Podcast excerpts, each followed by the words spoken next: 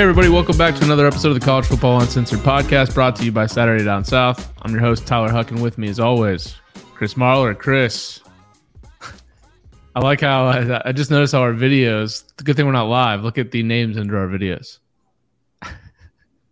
Wait, what do you mean? Your name is under my video.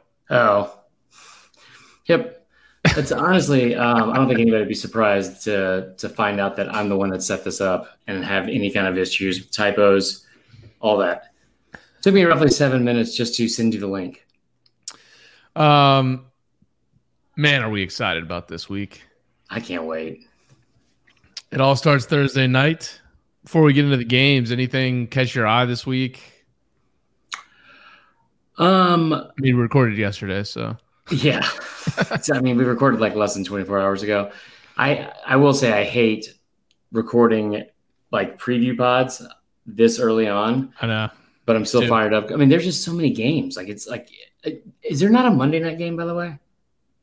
There is. It's uh Clemson, Georgia Tech. Oh, that's right. Okay. Um, yeah, nothing else really caught my eye. I think um, I feel like there's some good bets. I enjoyed the preview pod last night where we made our picks. Um, went back and listened to that a couple times. I was making some clips out of that, and I might be an idiot. I will say it. I will say it. I hope I'm wrong. Um, but what I did notice was that almost every single one of the bets that I made today um, were the ones that you chose. I was like, somebody told me that was a really, really good pick. So I've hammered Pitt, uh, Oh, even though I hate it. Yeah, I hammered Pitt as well, actually. So we'll see. Um, let's jump through a little of the SEC games that maybe necessarily aren't. We're not going to break down a Sam Houston versus A and M per se. Don't We wanna go around Sam the league. Houston. You want to start very first game Thursday night, seven p.m. SEC Network. Okay, so I feel like this is like the eighth straight year where Tennessee's kicked off on a Thursday night against a MAC opponent. Well, we could look that up very easy, easily on my handy dandy Phil Steele magazine. There you go. If if they are doing that, I say we just go full blank Tropic Thunder style and just go ahead and play a fucking Tuesday night action game in October. I love that. Get a little SEC flavor during the week like that. Um, yeah, I would love that. I, I mean, other fan bases would make fun of them for sure, but um, so I feel like it's a treat that we get to watch this game, which sounds really stupid because it's Tennessee. I feel like like two years ago I would have slapped myself for saying that, but like Heupel, Hendon Hooker, year two in this offense should be a lot of fun. Um, the first thing I did, it made me feel so warm and fuzzy inside, was go look up the first half and first quarter spreads. I mean, just immediately. Tennessee's 0 and 5 against the spread in their last five openers. Um, eh, yeah, not great. Um, I believe, I mean, like the numbers are not not great in terms of them in like September and against non-con, all kind of stuff in recent years. I like I just have to assume that that Ball State is going to get worked because I mean you're again you're going into year two with Heupel. The fan base is excited. You've been kind of talking all off season. I would I would just jump all over that first quarter line, which is uh, nine and a half, and then the first half line as well, which is 20 and a half. Um, stay away from the uh, any kind of backdoor covers, but it should be fun. It Should be a good game. The other Yeah, one is awful. That number 35, it just scares me because it start the line opened at 31. Uh, we did not mention because it just happened. Bru McCoy became eligible at Tennessee, so that'll be nice to see him on the field if you're a Volunteers fan. Um, I think this is a game. If anything, if you're going to play it, like you said, maybe the first half, maybe the under. It's like okay, we get out to a lead with Hendon Hooker, we pull him, we work on some stuff with some backups. Hold on, you're gonna bet the under with Tennessee? It's under 68. I swear to God, if you go out in game one of this season and bet the under, I'm I'm gonna drive up to Chattanooga or wherever the fuck you live and slap you in the face. And probably also It could be 60 to 0 and I would still win. Wait, what's the over? 68. Oh, actually, that's not a bad play. All right, um, I take it back then. Uh, I, I mean, I, I'm not going to touch that part. I will say I, I will take Tennessee. I'm, I can't wait to see what the team total uh, points they come out are as well because I think that should be pretty interesting. I mean, again, just an inferior opponent. We've I feel like we've seen this a thousand times in Tennessee over the years, especially in game one. Um, do we have to talk about the other game? What Sam Houston and Texas? No, no, no, no, Mizzou and and uh, La Tech. Oh, um, we didn't even preview Mizzou, uh, so I feel a little bit bad about that. Let's let's let's talk about it a little bit. Maybe M- Memorial Stadium is also on Thursday night, 8 p.m. ESPNU.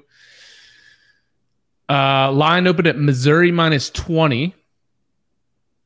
It is now Missouri minus 19 and a half. What's the over under? Uh, currently 60 and a half. That might be the play. So like, this is the this is only the fourth Thursday game uh, all time for Missouri. Um, they've won 15 straight home openers. Just a couple little nuggets there for you. Yeah, they do well in, in September. I feel like every year. Uh, doesn't wasn't Louisiana Tech the one that beat Mississippi State last year? No, they almost did. Or they almost did. Yeah, they, Mississippi State had to come back.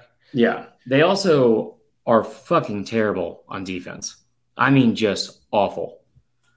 They went like four and eight last year. They gave up 35, I think it's 35 or 34 points or more in eight of those 12 games. Hmm. That, I, am I'm, I'm excited at least to watch uh, Luther Burden, the five star receiver they got. Got a new quarterback, Brady Cook, under center. Um, defense has been awful. This this is the third defensive coordinator in three years for, for Missouri. Um, I don't know. Breaking yeah, a lot of new bad. parts of your Missouri. We'll see. I don't, I don't think I would bet this one, but you said if you were going to bet it, you'd take the under or the over. No, no, I would probably take the over. I, I mean, I'm not going to bet this game. I think it, will be interesting to see. Like you said, I'm I'm excited to see the receivers from Mizzou. What does the quarterback situation look like? That's about it. I mean, they should cover. La Tech is bad. I mean, they're really, really bad.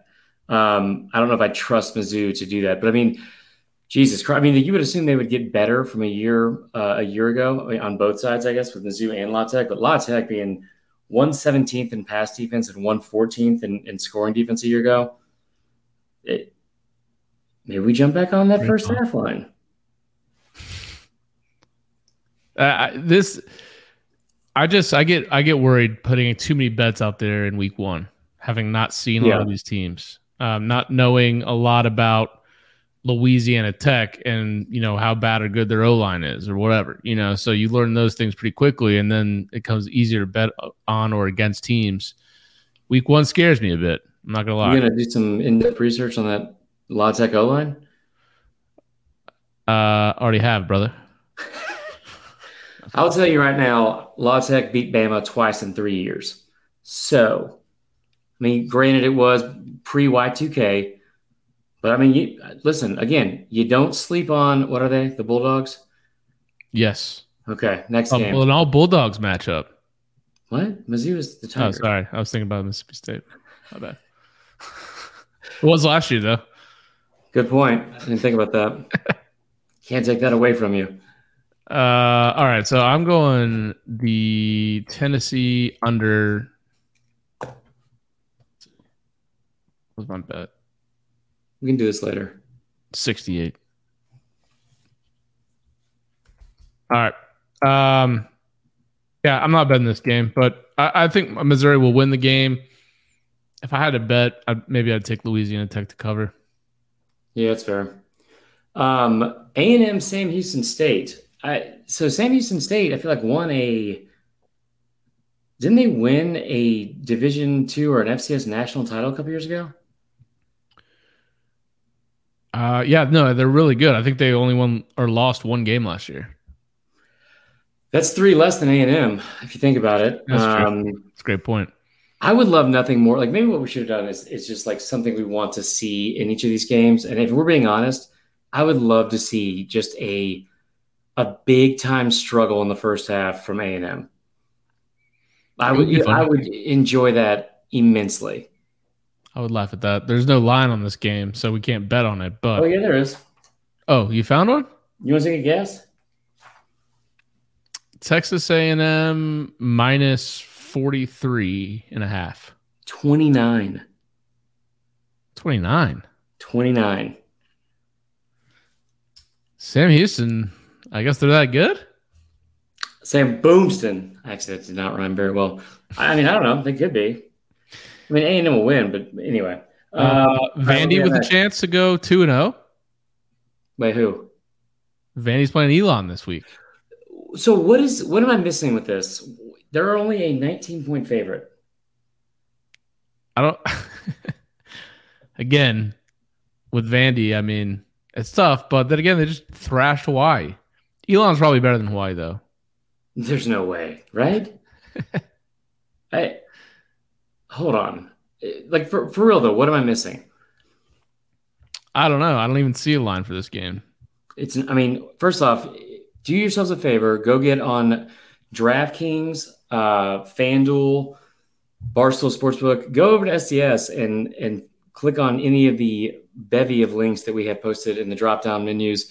Um, just at your convenience. So you can go uh, bet on as many games as you would like. There's, um, I'm pretty sure DraftKings is still doing a a promotion right now that's ridiculous. Where if you just sign up, like, and you're a first time user, especially in Tennessee or Louisiana. So if you're a Vandy fan, you want to gamble, you're bad with money, even though you have a great education, go sign up, put in five dollars, wager just five dollars. They'll give you two hundred dollars back right off the bat.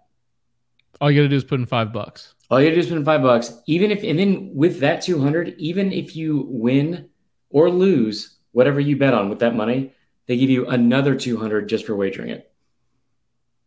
Wow. Yeah. So just giving away money. And also, they've had the best lines. Um, like I saw Tennessee at 32 uh, there. I haven't seen it anywhere under 35 um, anywhere else on the internet. So um, yeah, definitely go check out. Go just go to SDS and and click one of the many links, like I said. Um, but check out DraftKings, Barstool Sportsbook, FanDuel, all the above. All right, back to Elon. Uh, no, no, we don't yes. need to talk about that game. All right. Well, I'm, I mean, I'm going to. There's there's a 100 percent chance that I am going to bet this game. Okay, you taking Vandy? Yeah. What's the what's the line? Vandy it's minus 19. 19? Yeah. All right, I'll put you down for that. Um, I'm trying to think. They are what? What is their mascot even? I need to change this. Elon? Yeah. It's got to be something stupid like the Eagles. The Elon Phoenix. Jesus Christ. Yeah, Hammer Vandy. Um, their coach's name is Tony Christiani. So he probably also has a. Uh, a what do you call it? Business, a waste management business on the side. It's probably he's just honestly Elon's head coach might be in witness protection. You you pull up a picture of him? Oh yeah, very he's Italian. Not, he's not in witness protection. So you've got it. Well, I mean, you don't know that. Um, Cristiani is not a real name. Um, anyway, I'm game. and I would hammer 19. There's I don't understand. This could be a massive trap that I'm just somehow missing out on, but I I don't think I am. What about Mercer Auburn? listen, Mercer played Bama pretty close in the first half last year. I will never get over the fact that they won a game 69 to nothing by missing the extra point for the 70th point and 10th touchdown during that game. Um, I mean, Auburn should win, but we saw them struggle with Georgia State last year, right?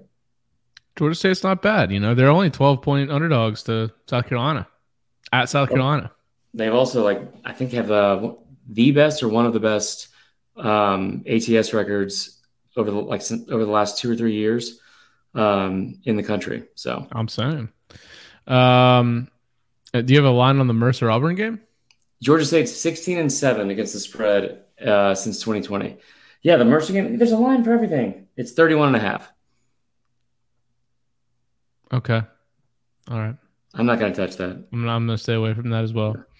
Uh, other games in the SEC: Troy, Ole Miss. Ole Miss, a 21 and a half point favorite.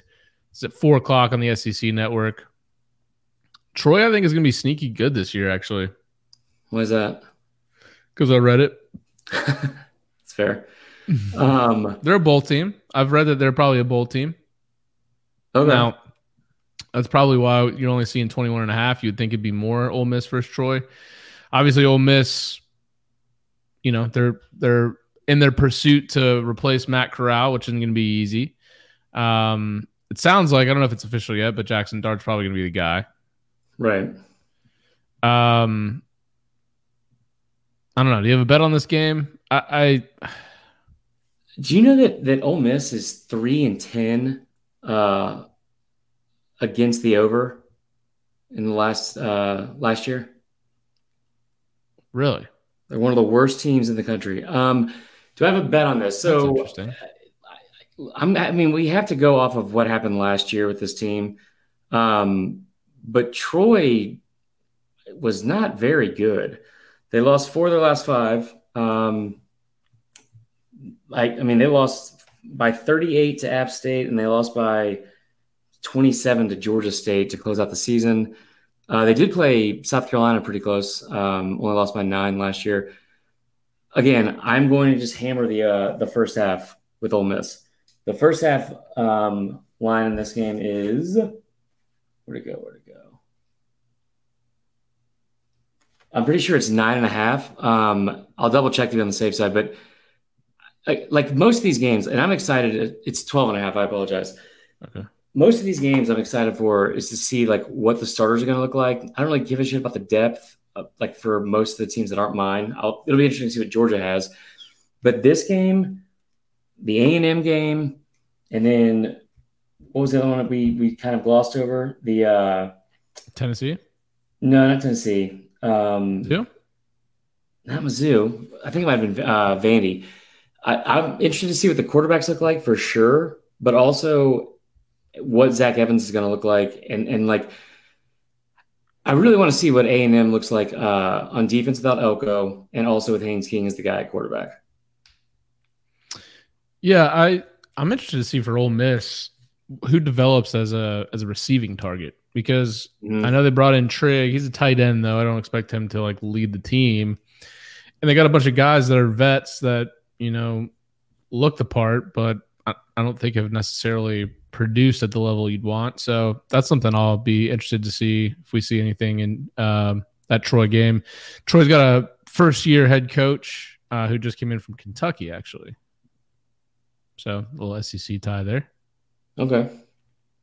Um, um, I don't have a bet in that game. You're taking Ole Miss minus 12 and a half first half. And, and I'm also going to check out and see what the uh, the team total is in the first half as well. Um, I, you know, I, I just think we saw this all last year. We saw with it, especially early in the season. Kiffin has a lot of fun in these non-con games, and, and it shows. Like they put up a lot of points in some of those games a year ago. Um, Troy, I mean, maybe they're they're vastly improved. I, am still going to take uh, Ole Miss early on. Ole Miss in, in Tennessee, I feel like out of the gates in the first quarter, first half, are, are really really good bets. Yeah, same with Bama. Typically. Yeah, that's fair. Um, another one in the SEC. Speaking of Kentucky, you've got Miami of Ohio at Kentucky. Ugh. Kentucky preseason ranked 20, so good for the Wildcats. Chris Rodriguez, all SEC running back for the Wildcats, out this week. He's among seven, uh, several players suspended for the opener. Right. Um, I think so. Rodriguez was in some off the field trouble. Yeah, what happened? I think he got a D, he got arrested on DUI charges. Oh yeah, I think we had an article about this today. So I don't know how long he's going to be out. Um, they got a couple other guys out. Senior linebacker Jordan Wright. Uh, I don't know anything about Miami of Ohio. Won't won't lie about that. Um, the spread 16 and a half. It's come down too. Yeah, it was at 20 and a half at one point, wasn't it? Mm-hmm. That is interesting to me. Yeah, I feel like we've seen Kentucky early on be real hit or miss the last couple years. I, I, think I think you're breaking in a new OC. Levis is back for year two. I would I wish there's a prop bet on him throwing an interception because I would almost guarantee that happens. Um, I think that they're going to put up a lot of points, and because I, I, do think that Mark Stoops has a chip on his shoulder always, but especially with this offseason and kind of like proving that they still belong. You also don't have Wan'Dale Robinson and you don't have Chris Rodriguez. So I think that they you'll see a lot of uh, a lot of of what do you call it? Um, Will Levis dropping back, like trying to connect probably with the new kid from uh, Virginia Tech, getting like something going there. Um, I just feel like every time Kentucky's playing a September game against a non-con, it's like a prove a point game for them. Yeah, I was to say uh, 16 and a half is not very many points against Miami of Ohio. Um, no. I know that they're out from Chris Rodriguez, but I mean, you would think that at home, season opener, um, you got Kavosiey Smoke.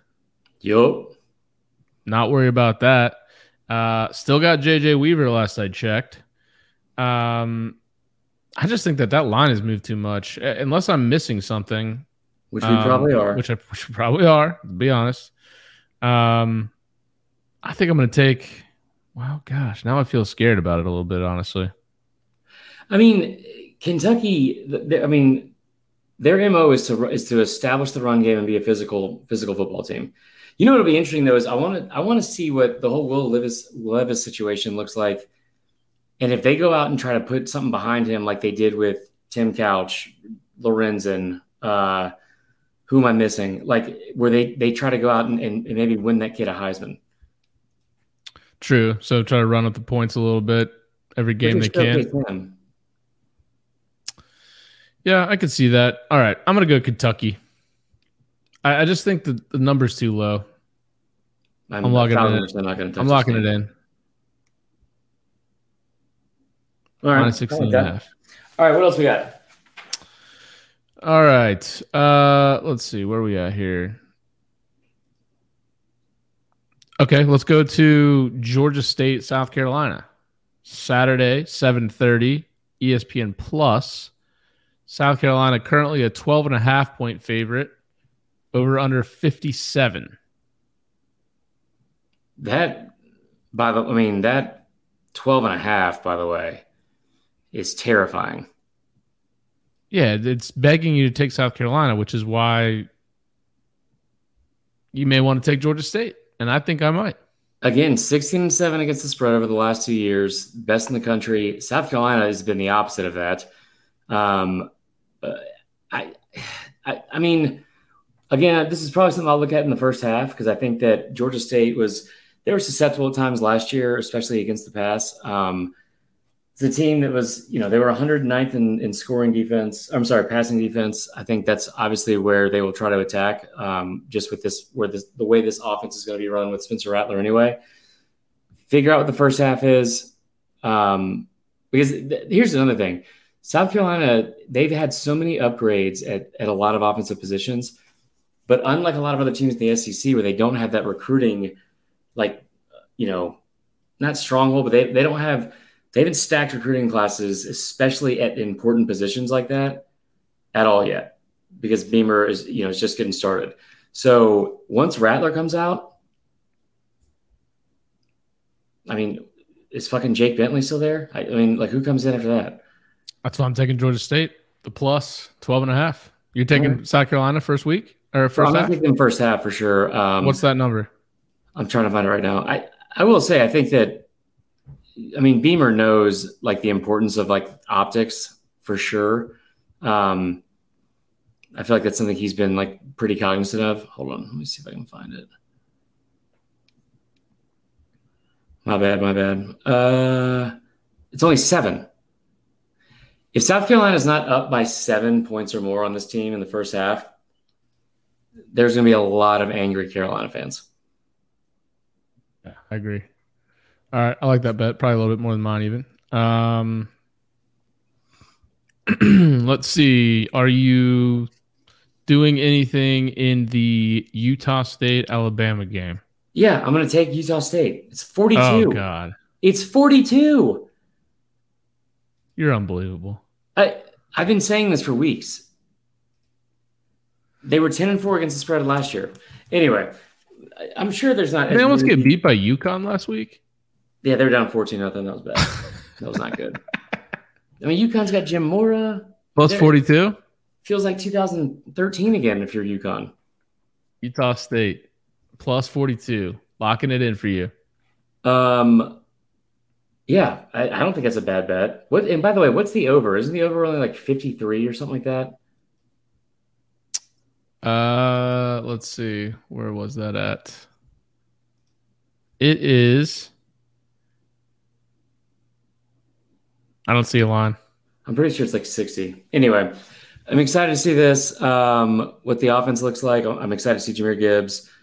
Defense, for, for the most part, I'm just hoping to get through a game without injuries in general. Um, biggest things I'm, I'm looking forward to what the defensive backs and the corners look like, and also how does the offensive line look, as well as those new receivers. Like I, I hope, hopefully it's Traeshon Holden because I've been saying this all offseason. I think that is the key for Bama this year is to have one of those kids that was already on the on that roster to show out at receiver. So there you go. Uh, 62 and a half is the over under, by the way. So you're saying 51 to 10. That seems feasible. Yeah, I'm gonna say Utah State. I'm probably not gonna bet on it, but still. Uh, okay. So you're you're not you're not betting. You're not taking the Utah State plus 42. Probably not. No. Okay, I'll delete it off your record. All right. I guess the last one that probably doesn't need too much breaking down, at least in the SEC, is Memphis, Mississippi State. I feel like it's like low key a better game than we're giving credit for. Uh, so 15 and a half is the spread. that Um, jumped, that doubled, by the way. Yes. Which is odd and makes you think that Mississippi State is by far the play. No, it does not at all for me. For a line to move that much? Oh, I mean, for sure. I'm just saying, like, I, I don't think that we saw this. We saw this matchup a year ago. Right. Which is why you think it happens two times in uh in a in a I guess calendar year. No, I'm just saying. I don't. I wouldn't say they're 15 points better. I don't know if, if Mississippi State's That was better. weird that it was at Memphis last year, by the way. They play. They play a lot of games at home there. Um. Anyway, yeah, I, I don't know. I'm interested to see what, what Rogers looks like. The defense is supposed to be. There's a lot of a lot of talk about how good the defense might be, which is not something you usually see in a Mike Leach offense. I, I think the biggest question for me is like win and win emphatically for sure. Get off, get started off on the right foot. Like don't have a repeat of what you had last year where you had this like the biggest comeback in school history or, or whatever against a, a non-con. But again, that was against La Tech, not them. The other thing I would say is like, I mean, like, how do we judge success from Will Rogers? Like, he's going to go out there and he's going to be 32 of 44 for three touchdowns, 340 yards, and, and maybe one pick. I'm taking Mississippi State minus 15 and a half. Right. Remember, year three the same QB and Leach's offense, the team takes off. I think they're getting dinged a little bit for what happened last year, but I expect them to be improved. Mississippi State minus 15 and a half. Taking it. All right. Let's, Let's get into it. because we have probably bored some people uh, with our gambling talk. I mean, or, or maybe they, we've made some people some money. I don't know. All right, let's go to the first uh, game. There's two two games, um, three thirty on Saturday. Let's go with Cincinnati, Arkansas. Um, this one at Donald W. Reynolds Razorback Stadium. ESPN number twenty three Cincinnati at number nineteen Arkansas. This line opened at minus seven for the Razorbacks over under fifty four. Currently, we sit at minus six. I think Yeah. even down to minus five and a half. Did I see? Over Um, it has moved a 52. lot the last couple days. Let me see where that's currently at because I saw it at six, like I saw not it at very six, long but ago. I thought that I just saw it at five and a half. It is still at six. All right. So 72% of the bets are on Arkansas, 61% of the money. So a lot of the public loves the Razorbacks in this situation. Uh, we'll start with Cincinnati. They were the first group of five program to ever reach the college football playoff last year. Uh, of course, they were led by Desmond Ridder, who is now gone. He had won 44 games at Cincinnati. He led them to two straight undefeated regular seasons and two straight AAC titles. Um, I guess at quarterback, it looks like Luke Fickell's being pretty coy on who he's going to start. My guess would be Ben Bryant, who was at Cincinnati, transferred last year, went to Eastern Michigan, played there for a year, and transferred back. Kind of like the old oh. Stetson move. Okay. Um, so maybe he has the leg up, but you also lose Sauce Gardner. Uh, you lose your leading rusher from last year. All of your top three tacklers are gone, but three returning all conference O linemen back for the Bearcats. They still have pretty decent playmakers on both sides of the ball. They've got NFL talent um, across multiple levels of their defense and some on offense as well. Um, what do you like here? Obviously, Arkansas is a popular team and has been for the last couple years. We know Pittman's record against the spread. What are you thinking in this game? so, I just think that that this is the one time that I'm going to jump all over Arkansas, not just because he, Pittman is 16 and six against the spread since he's been there, but also because Cincinnati lost too much. Um, Arkansas is going to be a really good football team. I don't think it's going to show in the same way that maybe A and M in 2019, when you know they were top 10 preseason, but only went seven and five because they had such a brutal schedule, playing five teams in the top 10, four in the top five. Like wins are not like very easy to come by over the last decade in, in Fayetteville. And I, I think that's one thing that Pittman does a really good job of is he knows that like every single win, no matter who's on the other other, other sideline, matters to those fans. Um, and when you look at the rest of that schedule he's got coming up after this, I mean, you got to get started off on, on a right on a good on a on a good foot here. Um, and it's kind of like one of those games where it's almost like low hanging fruit, for lack of better words. It, like Cincinnati has way more glitz and glamour to that name than they should because they went to the playoff last year. Arkansas, I think, should win this game handily. I, I would take. I'm going to take Arkansas to cover. I'm also going to take the under at 51. Okay. Um, I'm actually going to take Arkansas to win, but Cincinnati to cover. I think it'll be actually lower scoring. You said you're taking the under? Yeah, I might even do a teaser on that. Stop writing down everything I say during the the episode. Well, how else would I track it? You just trust me on Saturday. I'll just tell you the truth. All right, so you've got Arkansas minus the six. I'm going to take Cincy plus the six. Okay. Uh, but I also think that Arkansas will win, and then you're also taking the Arkansas under. That currently at 52. Mm-hmm. Yeah, I think Arkansas starts the season uh, one and zero. Oh. Um, like this matchup being at home for them. It's gonna. I, I, do think Cincinnati has lost a lot, but I think Fickell's also done a really good job. He's been in that program for a while. He's re- recruited some pretty decent talent, especially for Cincinnati. Um, good. Yeah, I like the backdoor cover potential here for Cincinnati oh, as well. That. Yeah. So um, yeah. All right. I like that pick. All right. Next, uh, let's go with.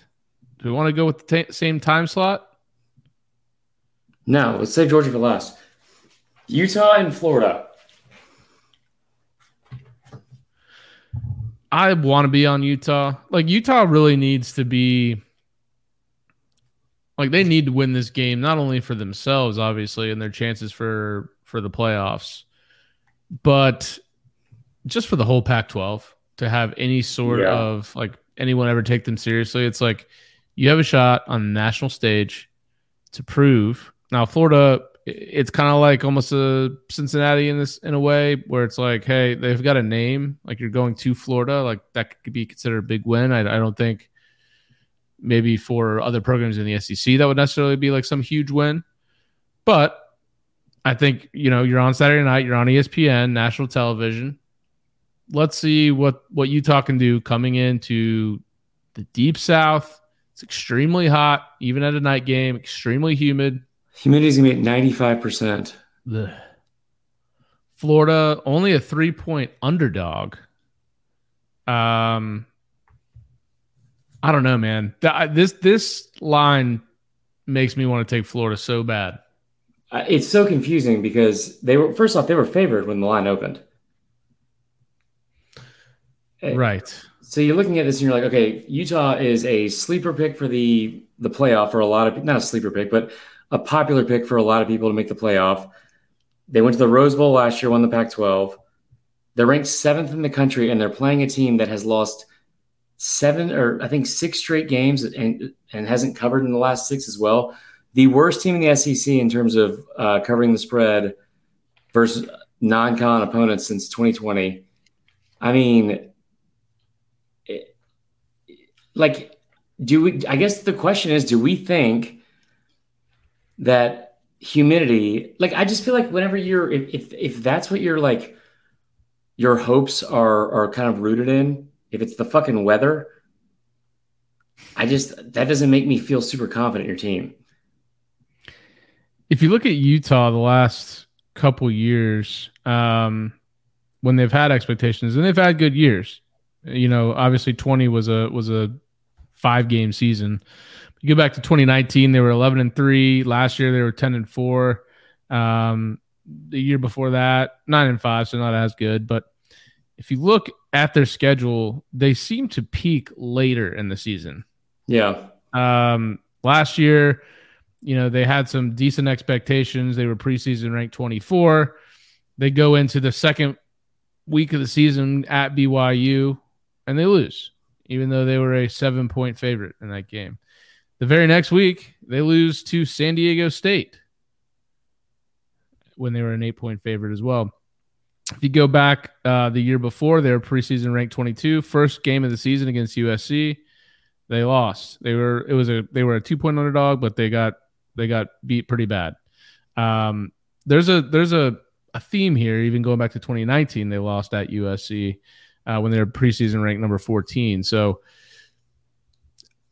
I'm going to take Florida, and I think I'm going to take Florida to win. I don't think it's a bad pick. You know, I mean, you know, you you failed to bring up when you were talking about all that is what they what all of those those losses had in common is they were on the road. Yes. And that was even on the same coast, a lot of those. Sometimes Yeah. even in the same state. Now you come down to the South, SEC, as we know, a little bit different ball game than the Pac-12. It just seems like Florida has kind of gone under the radar a little bit this this offseason. Uh, in fact, I think a lot of people have wrote them off extremely early this offseason. Florida isn't going to be any good. Well, I don't know. Let, let's let's pause on that. Let's see what happens in this game. Um, I think I think Florida fans are starting to get fired up about the future there. Recruiting's turned around just through the summer. Um, obviously, a lot of this this is going to be like an Anthony Richardson coming out party, or it's going to be like, oh yeah, he just sucked the whole time. Obviously, we're going to overreact one way or the other. Right. Um, but I'm I'm going to bet on the Gators at home. I'm going to take them the plus three. I'll take the points, but I think they they went out right. So I'm going to take Utah money line, and, and I know what I said about the the what do you call it, like the the road games, all that kind of stuff as well. But just in in like, thank God it's a fresh start. Mullen's not there anymore. Um, you can't really look back on, you know, last year's team and, and try to. I mean, Mullen said that himself, right? Like that that Orange Bowl loss was that didn't count against the, that 2020 team. So um, you look back at like what what do you call it? What um what like how these two teams have been trending polar opposite directions. And and hopefully Billy Napier can get that fixed. But look at Utah, and it's it's not like a murderer's row, but they did play Oregon twice. They played UCLA. Um, you have road games against Stanford and Arizona, uh, and you play another game against Colorado. They've scored 35 or more points in nine of their last 10 games. I'm sorry, 34 or more points in nine of their last 10 games. I mean, they ended last year on a on a six six game winning streak before the Rose Bowl, where they lost to a good Ohio State team by three total points, and they were putting up 38 points or more in five of those six games, and pretty much outside of the Arizona game, which was a, a nine point win, they blew out everybody. I mean, they blew out again a ranked Oregon twice. team by 59 combined points. Um, beat a UCLA team that was at, the time pretty decent by 20 points. I, I'm going to take Utah. I'm going to take Utah to win. I just think that Whittingham's a, is a really good coach. Yeah, no, he definitely is. Um, I'm surprised. I didn't realize that he's like older. Yeah, he's been coaching since he's like he's like a better looking. He's like Brian Harsin. Yeah, I was gonna say Brian Harsin. Bill Snyder, like 20 years younger. Um, okay, well, we'll see. We'll see what the Gators do. Um, I guess that leaves us what Florida State, LSU, and Wait, then. Georgia, you- you Oregon, list, right? Yeah, we've got we did Cincy Arc. Um, and we got Ohio State, Notre Dame. yeah, let's well let's do Florida State LSU first. I feel like we're missing another SEC game. That's fine. I could be wrong. I don't think so. I'm going through the list here. By the way, do you do you ever look at OddsShark when you do any of your research? Uh, every once in a while, I'll look at some of the like historical ATS numbers and things like that. But why? So that's that's why I, do whenever I, I use it. Um, it's the exact same thing. But they also have like the scores and matchup predictions for each game. It's like where you find the, the ATS numbers. It is fucking hysterical because like like according to this, um, like La Tech is going to fucking wax Mizzou. I mean, just like hand it to them. Really? Um, also, Navy's going to beat Delaware 26 to 2. okay. So you got to love that. Um, Uh, anyway, I just thought it was interesting. So, yeah, th- there's a couple other games. Like Thursday night, you have Pitt, West Virginia. I think that'll be interesting to see. Um, I think that East Carolina NC State game is going to be trickier than people think. Uh, I am on Pittsburgh as we have discussed. No, I know. Um, and then Army and Coastal Carolina is The two and a half. hands down the the most overlooked fun game of the weekend. Also, very strange line. Coastal Carolina's favored by two and a half, right? Yes, That At home. normal. Yeah. it Army's just seems like it would be more. They Nah, still have the same QB. Um, All right. how about So- UNC? UNC at until today was a pick'em or is a pick'em against App, App State. App State was favored. What? Yep. Like North Carolina? Yes. That's another one that's weird. What in the hell? Um, all right. I guess we'll talk Florida State LSU. Scared. Uh, looks like Go that, ahead. that line has moved to three and a half now. So that's good. Uh, I'm actually potentially tempted to take, pick Florida State at three and a half, but um, this one is obviously Sunday night, so it's a standalone game. It's in New Orleans, so it's a de facto home game for LSU. Obviously, LSU, you know, they've got a brand new coaching staff, uh, new vibes, new year, new them. Uh, presuming that they've got Jayden Daniels starting at quarterback. Um, Florida State looked pretty good last week against an FCS opponent, but there were some things that did scare me um, that Like spiders? about Florida State that um, just don't match up well with LSU. Uh, for one, our secondary to me looks pretty weak. They did have their top corner out for last week. He should be in for the LSU game, but I think LSU's got some of the best. They've got the, one of the better receiving corps in the country, not just Yeah, the. SEC. Um, they've got one of the better D lines in the country as well. Um, Florida State, I don't know if you've heard, but they have not historically had a great offensive line the last few years. So Um, bad. I think it's getting better, but I don't think it's there yet. Typically, um, I'm a big fan of saying, hey, if you can't block the other team's D line, you're probably not going to win the game. Um, I don't know. You know, Florida State's running game looked really good. Um, Jordan Travis, I think, is a good QB, but I just think that Florida State does not have the athletes to match up with LSU. LSU's problem, and and um, I actually heard Moscona do uh, an interview on a Tallahassee radio show. Um, LSU had like what ten people go to the draft last year. Yeah. And they've got multiple guys on this squad that should go. It was a cultural issue for them under Orgeron, not a talent issue.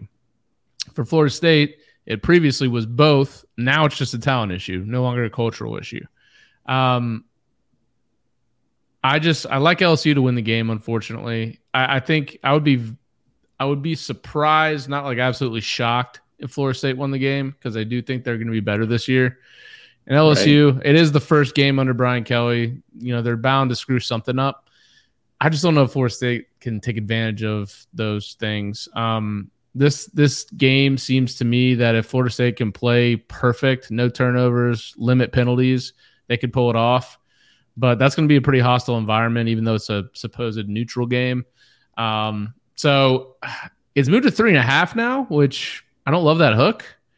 Um, it looks like heavy um, majority of the bets have come in on LSU, but it's a almost split on the money, which means that big money and there's sharp action on the Noles, which I like for as a fan. But I'm gonna take LSU. I guess I'll take the three and a half. I liked it better at three, but I'm gonna take LSU to win. Cover. Okay. Uh, I am too. I'm gonna, I'm gonna take the money line on that. I might make a little parlay with that as well, but I think that's probably the safest bet. Money line? Yeah. I like I think the biggest thing for LSU is is what we've been hearing this offseason, and that is the stuff that is the least sexy and, and kind of boring, but like some of the most important things like for a program, especially after what they had with, with uh, Coach O.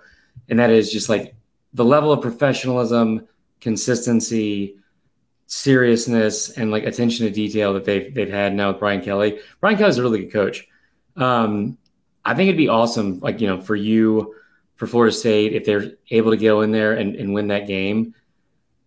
Hey, yeah. There's a reason why the line is is only three and a half and has has been like that all off season.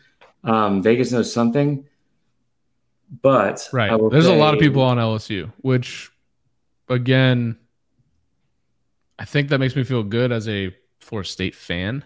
Right. Um, maybe not as good as a bettor, if I'm betting on them, but which I did. But that's what I do. I always bet against Florida State. No, I mean I, I think that's probably a safe. It's been profitable and reasonable, reasonable, uh, you know, idea. But I, anyway, I, I think I'm excited for this game maybe more than anything else this weekend because I, it'll be interesting to see where these two programs are. For sure, no doubt. I, am excited about it too. I, I I think it'll be a good game. Um, if LSU comes out and wins big, I'm gonna be depressed again. Oh, God. Uh, all right. Last game. It's the big one. No, we got two more. What's that? We have two. Oh yeah, yeah. Sorry. Let's let's do Ohio State, uh, Notre Dame first. Um, I think Ohio State wins real big in this game. Yeah, I um, so. By the way, a stat Bear always puts out these fantastic stats every week. Bear Fallica, Chris Bear Fallica from uh, Game Day. Yeah. So to go back to the LSU game, one that doesn't make me feel good as a Florida State fan, Brian Kelly has won 40 straight games as a head coach when his teams were favored. Jesus. Which is tough when you're Pretty an underdog. Good. Um he had one on the Notre Dame game as well, and it is not good for Notre Dame in the least. Which is interesting considering we just had that awesome stat about Kelly, but Notre Dame who plays at Ohio State this weekend, night game, has struggled mightily away from home against elite teams. In their last 10 games away from home versus top 10 opponents, the Irish are 0 10 and have lost by an average of 16.4 points per Jesus. game. Um, now, if you narrow that down to the top five opponents, so instead of top 10, the numbers are even worse 11 straight losses by an average of 19.6 points per game, with seven by at least 17 points. that spread is at 17 and a half right now. This Ohio State team, everyone says they you've got them to win the national title. They've they've got maybe, you know, arguably 1A, 1B with Bryce Young, the best quarterback in the country. You've got talent across the board on offense. You hired probably maybe the hire of the offseason as far as coordinators are concerned with uh, taking Jim Knowles from Oklahoma State. You'd like to think that you could take a step forward on offense if you're a Buckeyes fan. And let's be honest, every time we see Notre Dame play against an SEC team, they get their doors blown off. Everyone always went back to the excuse of, well, you know, at Notre Dame, you just can't get in the quality of talent at Notre Dame because of the standards to get in, the admissions are harder, blah, blah, blah, blah, blah, blah, blah, blah. Well, Ohio State has better talent than a lot of those teams that that Notre Dame has lost to over the years. Um, Ohio State recruits just as well as anybody, any Bama or Georgia does for the most part. So it's Marcus Freeman's first game as head coach. We don't really know what we're going to have there. Um, I believe who's their quarterback? I don't even know. Is it Jack Coan? Um, I'm actually not sure. I, I mean, I no, they just like, named him. He's a new one. This this this he he was on the staff last year. I can't remember his name. Um, not staff, but but on the roster last year. Um, I, I think that Ohio State wants to come out, prove a point, um, and I think they destroy Notre Dame in this game. And I'm going to take Ohio State to take to to win by more than 17 and a half points.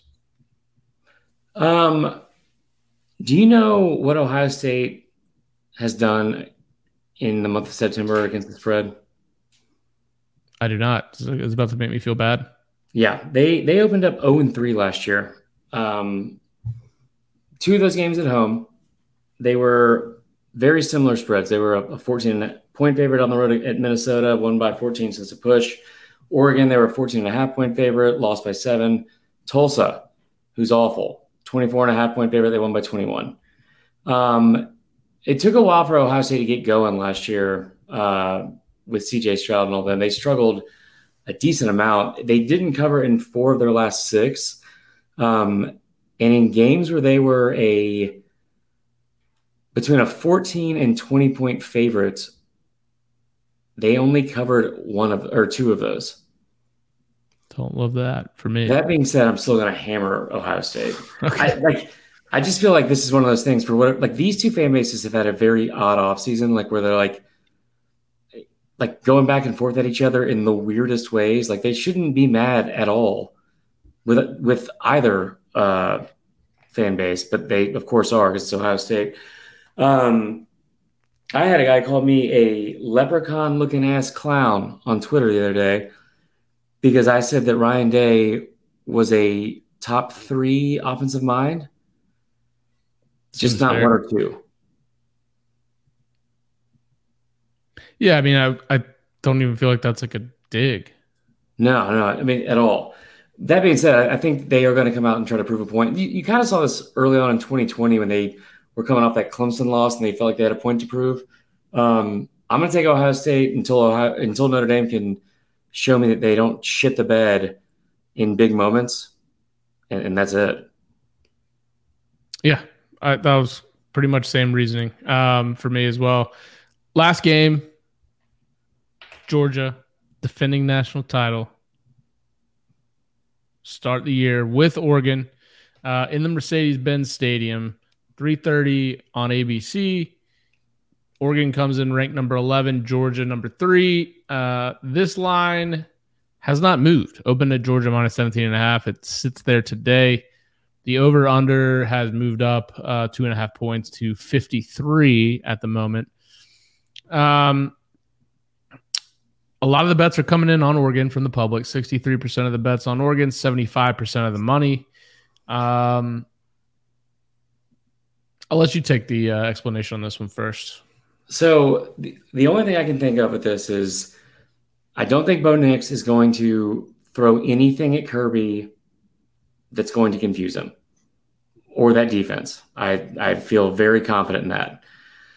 The other thing, um, I feel confident in is I feel like that with with Kirby, we saw this with with um, Sam Pittman a while back when they opened the season in 2020 against Arkansas, where I don't think he was necessarily taking it easy on his former coach, but they did not come out firing on all cylinders. It's a little bit different situation because they didn't know their quarterback was.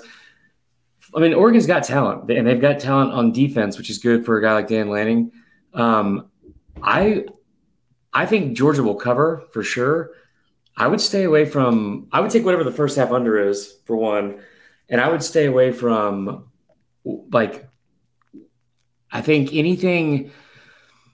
I feel like the first half is just going to be a, a, lot tighter than than Georgia fans are going to be comfortable with. As they That's just kind of figure out the new pieces on defense and all that, or yeah, and, and I think you know, like one thing, especially when you have that many weapons that Georgia has on offense, I mean, it's it's like you've been doing this all off season, so you're you're excited obviously to go out there and, and, you've been you know coming up with like your your script for the first first series and all that kind of shit. At the same time, it's not easy finding ways to get every single one of those guys the ball. Right. So I, I will say I think that like I wouldn't I wouldn't be surprised to see them kind of not struggle, but but kind of sputter a little bit early on. Also, like I don't think we're going to see the the Georgia that we saw last year, where they're just going up and down the field, chunk plays, five you know five plays, seventy five yards, all run plays for a touchdown, five plays through the air for a touchdown. You know, I, I brought those drives up against Kentucky a year ago. We saw what Stetson did in the national title game. I do think you're going to see a lot of like, you know, like maybe a two yard game, maybe a one yard loss, like just kind of like a little bit of a struggle and then a chunk play and also they don't have the the benefit of, of, of having the run game they had a year ago. I've actually got Oregon to cover, but I think it's just be like a cheap touchdown late, some stupid Bo Nix play where he's like scrambling around for five minutes. I just think the depth of talent that Georgia has. Look, Oregon's got some really good top end guys uh, that Cristobal brought in there that are, you know, you talk about Justin Flowe, for example, uh, at linebacker. There's some guys on their on their team that were recruited by the Georgias and the Bamas of the world, but they don't have the depth of talent for that. And so, I do think you're right. I mean, it, it could be close for a little bit to start. I don't really consider the Dan Lanning connection that big of a deal. I mean, he it's not like he took a bunch of Georgia coaches with him to Oregon to help like to be a part of his staff. I mean, it's not like he has a whole staff game planning and knowing the roster in and out. Um, I just think there's too much talented depth at Georgia uh, for Oregon to win the game. I will take, like I said, the the backdoor cover of 17 and a half from Oregon just because I mean, the, Oregon still is a good team, and that's a big number. And um, you know, Georgia could shut it down towards the back half of the fourth quarter you can see Oregon try to make it interesting, you know, as far as the cover is concerned late. Um, I kind of like the under in this game too, uh, uh, of 53. Yeah, I like that. Um, let me pull up one more thing before we before we close this because by the way, since Georgia since 2019, Georgia has held its five Power Five non-con opponents to a total of 35 points. Covered all all five games. If you take out the two games versus Georgia Tech, the Bulldogs won those three games versus top 10 opponents by a 70 to 28 margin. Jeez. So that doesn't make me feel great about my bet, but that is a stat laid out there by the Bear. Okay. I like that. Um, I'm trying to pull up one last thing. Bo Nix, Bo Nix in uh, like in games against Georgia. Okay. I'll I just cannot get over this this line. 30 of 50 uh, for 245 and one touchdown and one turnover. Um, and that was in 2019. I don't know whose idea it was to have him fucking air it out uh, in that game, but there you go. Um, let's see here. The following year against Georgia, 2020, um, not great. He was 21 of 40 for 177 yards, 11 uh, carries for eight. He had zero touchdowns, one interception. Um, my main point here is that like I just I don't feel like Bo Nix is going to do anything against a Kirby Smart defense that that gives you anything to worry about. Mm-hmm. I mean, that's all. Yeah. No, I, I don't think I don't think Georgia. Well, there may be a time in the first half where Georgia fans I could see getting mad, blaming Stetson, wanting to put in Carson Beck or something like that. But ultimately, I think by the end, you know, the third quarter, fourth quarter rolls around, I don't think Georgia fans are going to be in any doubt of losing this game. No, without a doubt. I think that's so. very fair. Um, yeah, I mean, I would, I would think that's that's spot on. So, also, never forget last year he was twenty one of thirty eight. I mean, he's had he's had he hasn't scored a touchdown against this team in in years, years. So there's that. Years. So um, all right. Well, I don't know which bets were official or not official for you. Um, so maybe we could convene after, or maybe we could just lie and pick what we picked in yeah, the next show. Um, I am fired up. I can't wait to watch these games. Uh, it's going to be fantastic. I'm going to be with a bunch of Georgia fans for the Georgia game on Saturday. Wish I could go down, but um, I just got too much going on. Um, with the kids this weekend, but I will be at a watch party for the Georgia game. Love it. Probably come back, maybe watch the late Ohio State game with some neighbors, the Florida State game, um, and Clemson Georgia Tech. It's just like, ugh, that's not a good Monday game.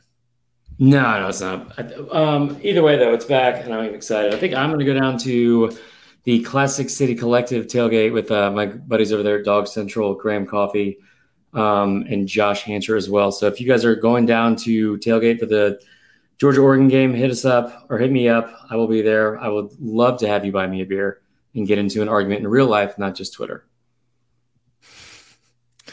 All right, guys. Well, hey. Oh, wait. Are we opening up the the the voicemail line? Oh yeah. Yeah, I'll, I'll, I'll check on that for sure. We're, we're definitely doing that again. Um, we got to get. You know what would be would be great is some pre-season uh, voicemails.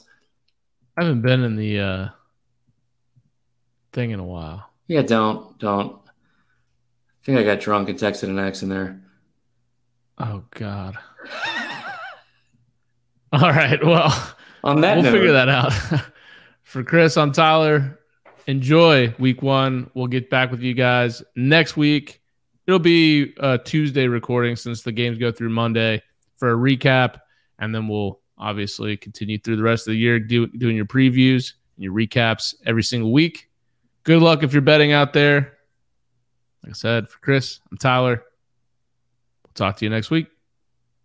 Love it. No, Tyler, that's not it. All right. Marlar, you got an interview with Chris Doering. Stop being nervous and just talk ball with the guy. All right joined by a very special guest today. Um, kind of last minute, and really appreciate you, you jumping on.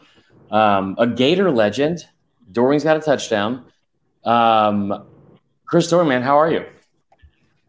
I'm good, man. It's good to be on with you here. It uh, feels like Christmas morning, right, to all of us college football fans with the season kicking off in earnest tonight. So, uh, really excited to one get some real football, and two to not have to keep talking about the same things that we've been talking about for months and months and months and actually get some some reactionary perspective going forward. Yeah, for fucking real, man. I, I could not agree with that more. One, I, I, I caught what you kind of hinted at there that Vandy is not real football, and that's fine. I wouldn't disagree with that. Um, but also, I was in I was in a Twitter space last night, and somebody was, I mean, fucking irate over you picking Kentucky to beat Georgia and I was like, I, I just, I mean, I waste a lot of time with stuff that I shouldn't be doing. Probably uh, it's not productive. But I can you imagine being that upset two months later um, over just talking points and stuff like that? So you're right. Like at least we get to react to actual games. That should be a lot of fun. Why, why, why do people care, Chris? Like, uh, why do people care what I think? Like, oh, oh, it's disrespect to your team that I picked Kentucky to beat Georgia, or to disrespect to my alma mater. I mean I'm being told that I'm not a true Gator by some of the fans because I picked Kentucky to beat Florida. Like, bro, I'll put my Gator resume up against anybody. Yeah, starting with the age of five, all the games I've been to, the emotions that I've I've spent as a fan, the blood, sweat, and tears that I put on the field as a player. Right. the 20 grand a year that I give as a bull gator. So I, I don't want to hear from any Florida fans about my gatordom. Yeah, honestly, that's like there's. I don't know if there's a person that is probably more rooted. Maybe I mean maybe fucking Tebow, but I like I don't know. I mean like you're from there. You you had season tickets, and then you actually get to you know be a walk on and then scholarship player. Yeah, I don't. That's you know those people like. I think fans are going to always be fans for sure, but um, this offseason, man, I you know I will just say that I, I don't think it's a hot take. I think Georgia. I've been I've been using the phrase they've just been horny for disrespect. Just just any chance they could find, like so, somebody said that blah blah blah, like negative about us. Like no, they didn't. Just calm the fuck down. So here's the thing, Marla. Look it, it. Georgia won the national championship last year with one of the greatest teams, you know, at least the greatest defensive units that I've seen in a long time. But they still lost the game, right? So your defense is not going to be as good. When's the last time we saw a wire to wire undefeated team? I guess uh, Alabama a couple years ago, right, with Mac Jones. But more frequently in in the later years, we're seeing one loss national champs. So you're trying to tell me that Georgia's not somewhere along the way going to lose a football game? It doesn't mean you're out of the national championship hope hunt. I mean, it, it's it's just the the real life situation of, of being in, in the SEC and, and playing in big time college football. Like you're you're inevitably likely going to lose a football game. I, I mean, everything you're saying is just rooted in logic and reason, and that's probably why, probably where you you went wrong. Um, I mean, because you're right. Like I, I, think, like you know, even even Bama, who's been you know one of the most, if, I mean, probably the most dominant team over the last decade or whatever. But how many undefeated seasons does, does Saban have? Yeah. And he hasn't done in a 15 game season, you know, once. I, I think the thing with Georgia, I think they're going to be I, I, don't see anybody that's going to compete with them on that schedule until the like the postseason.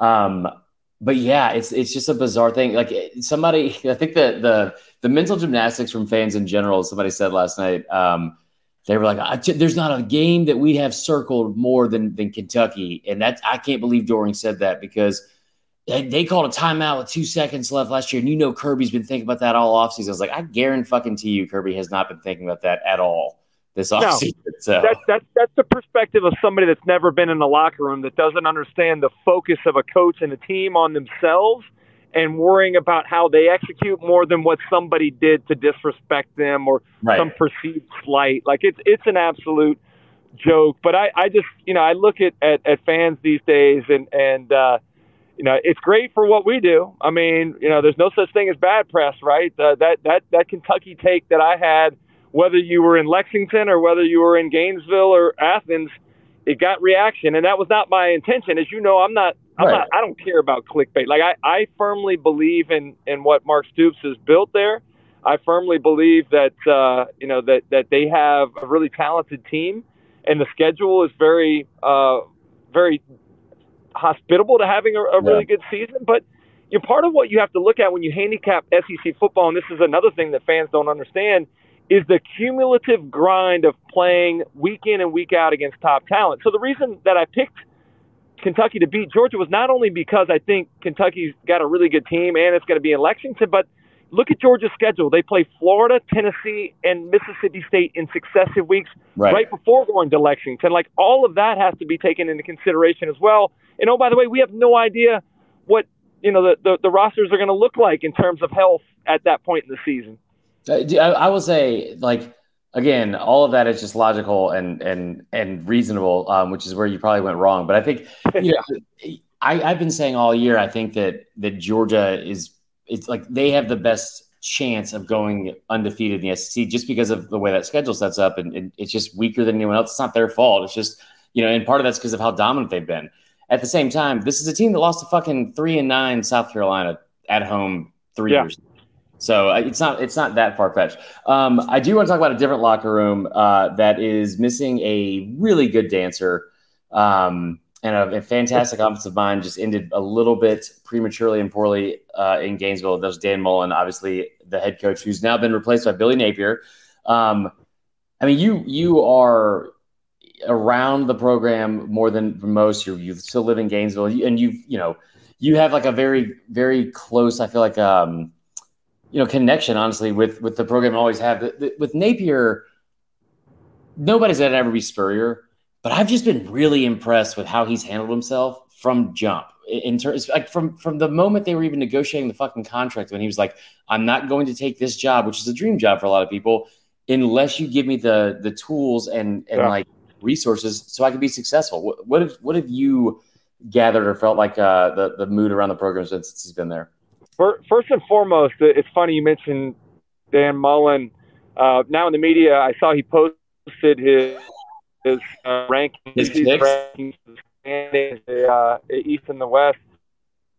If it was a slight, you know, at Billy Napier or the roster that was left by his his t- uh, coaching staff. So that's a uh, an interesting dynamic in and of itself. I I don't know that I necessarily disagree with that, but um, you know, it, I I'm thoroughly impressed with Billy Napier. I'm thoroughly impressed with the patience that he showed because he could have taken you know some of those open jobs in the SEC in the last couple of years mm-hmm. most likely, but wanted to wait until he found the right job.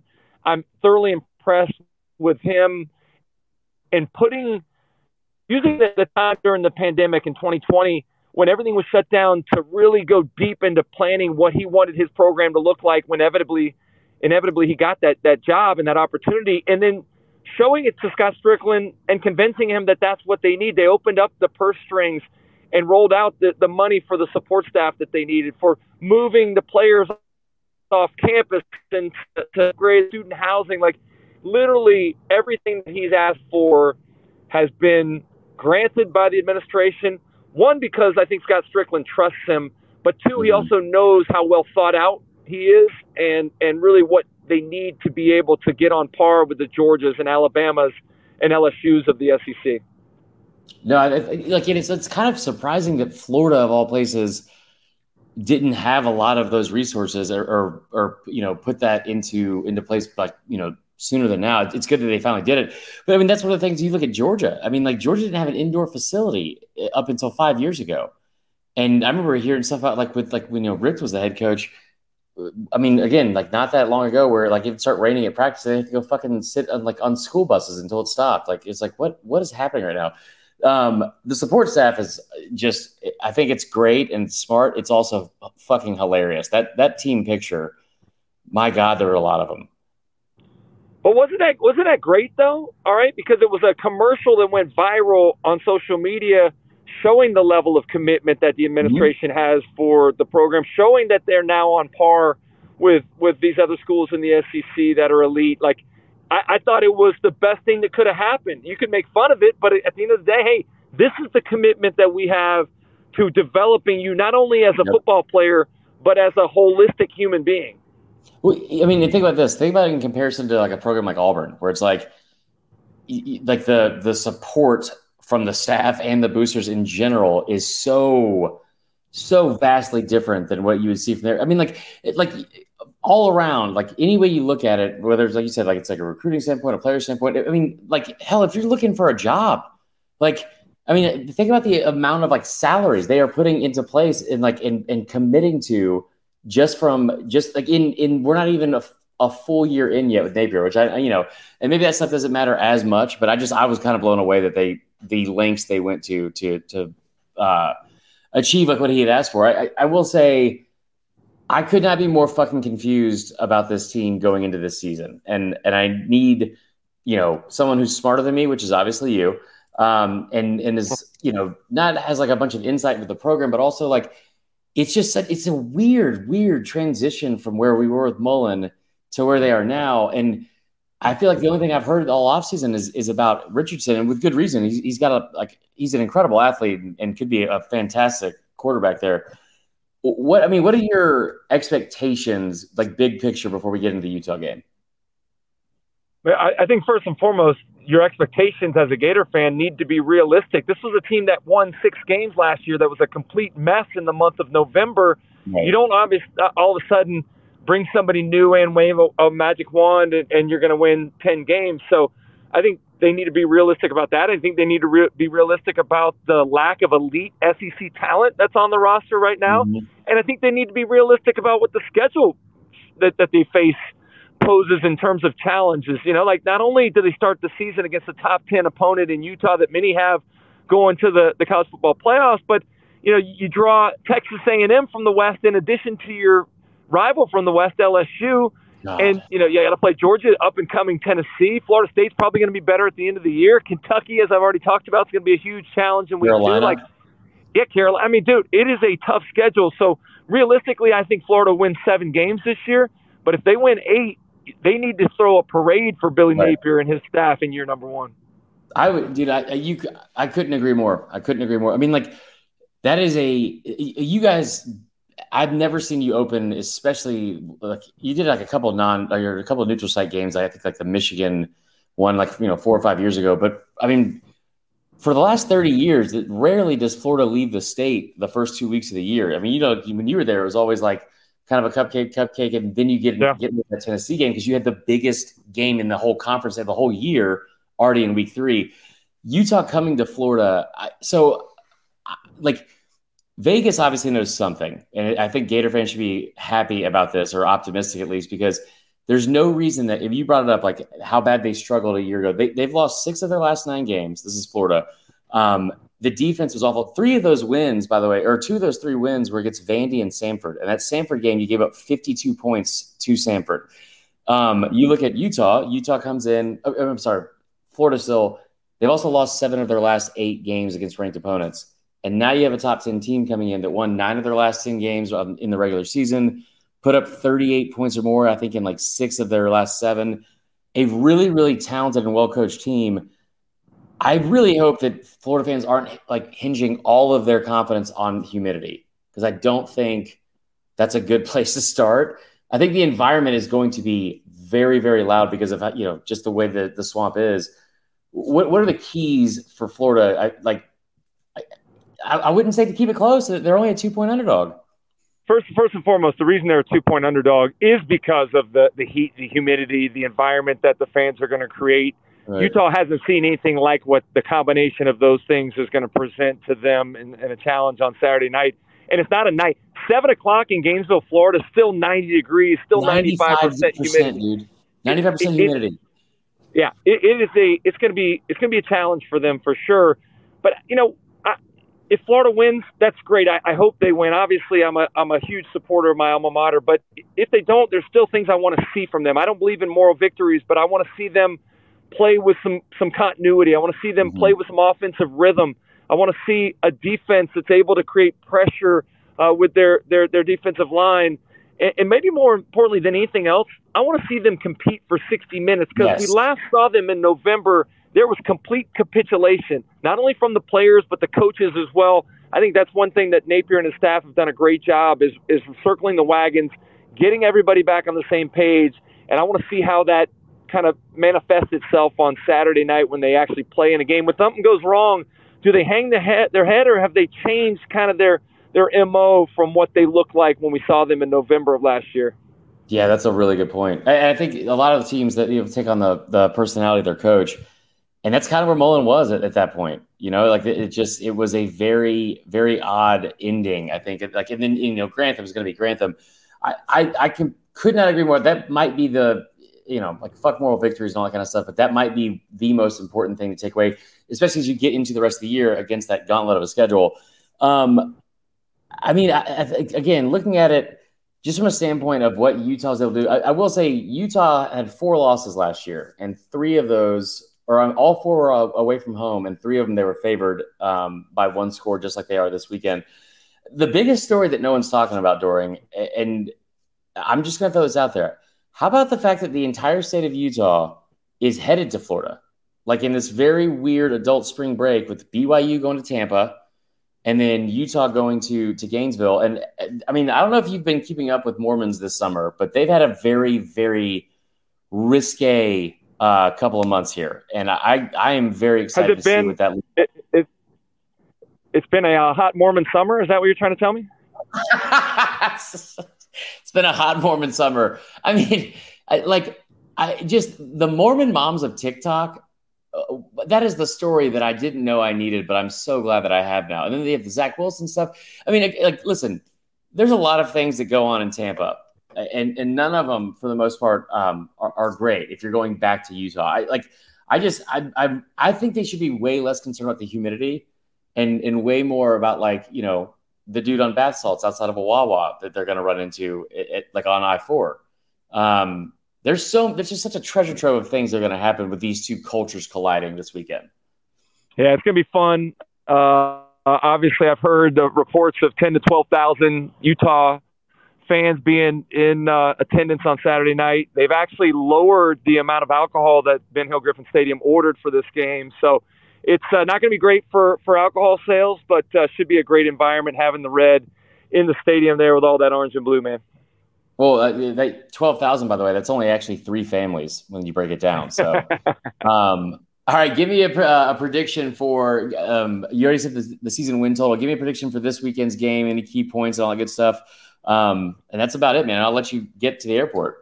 My guy, I am here. I have got to run. My flight leaves in about 20 minutes. So oh, uh, I told you, I think Florida probably wins uh, seven games. I'll be happy if they are able to win eight. But uh, for some reason, and maybe you can throw me into the unrealistic uh, Gator fan category now, I think they find a way to win on Saturday against Utah. But uh, they need to with that schedule in September because they very easily could be one and three by the end of the month if they don't find a way to, to get one here on, on Saturday night.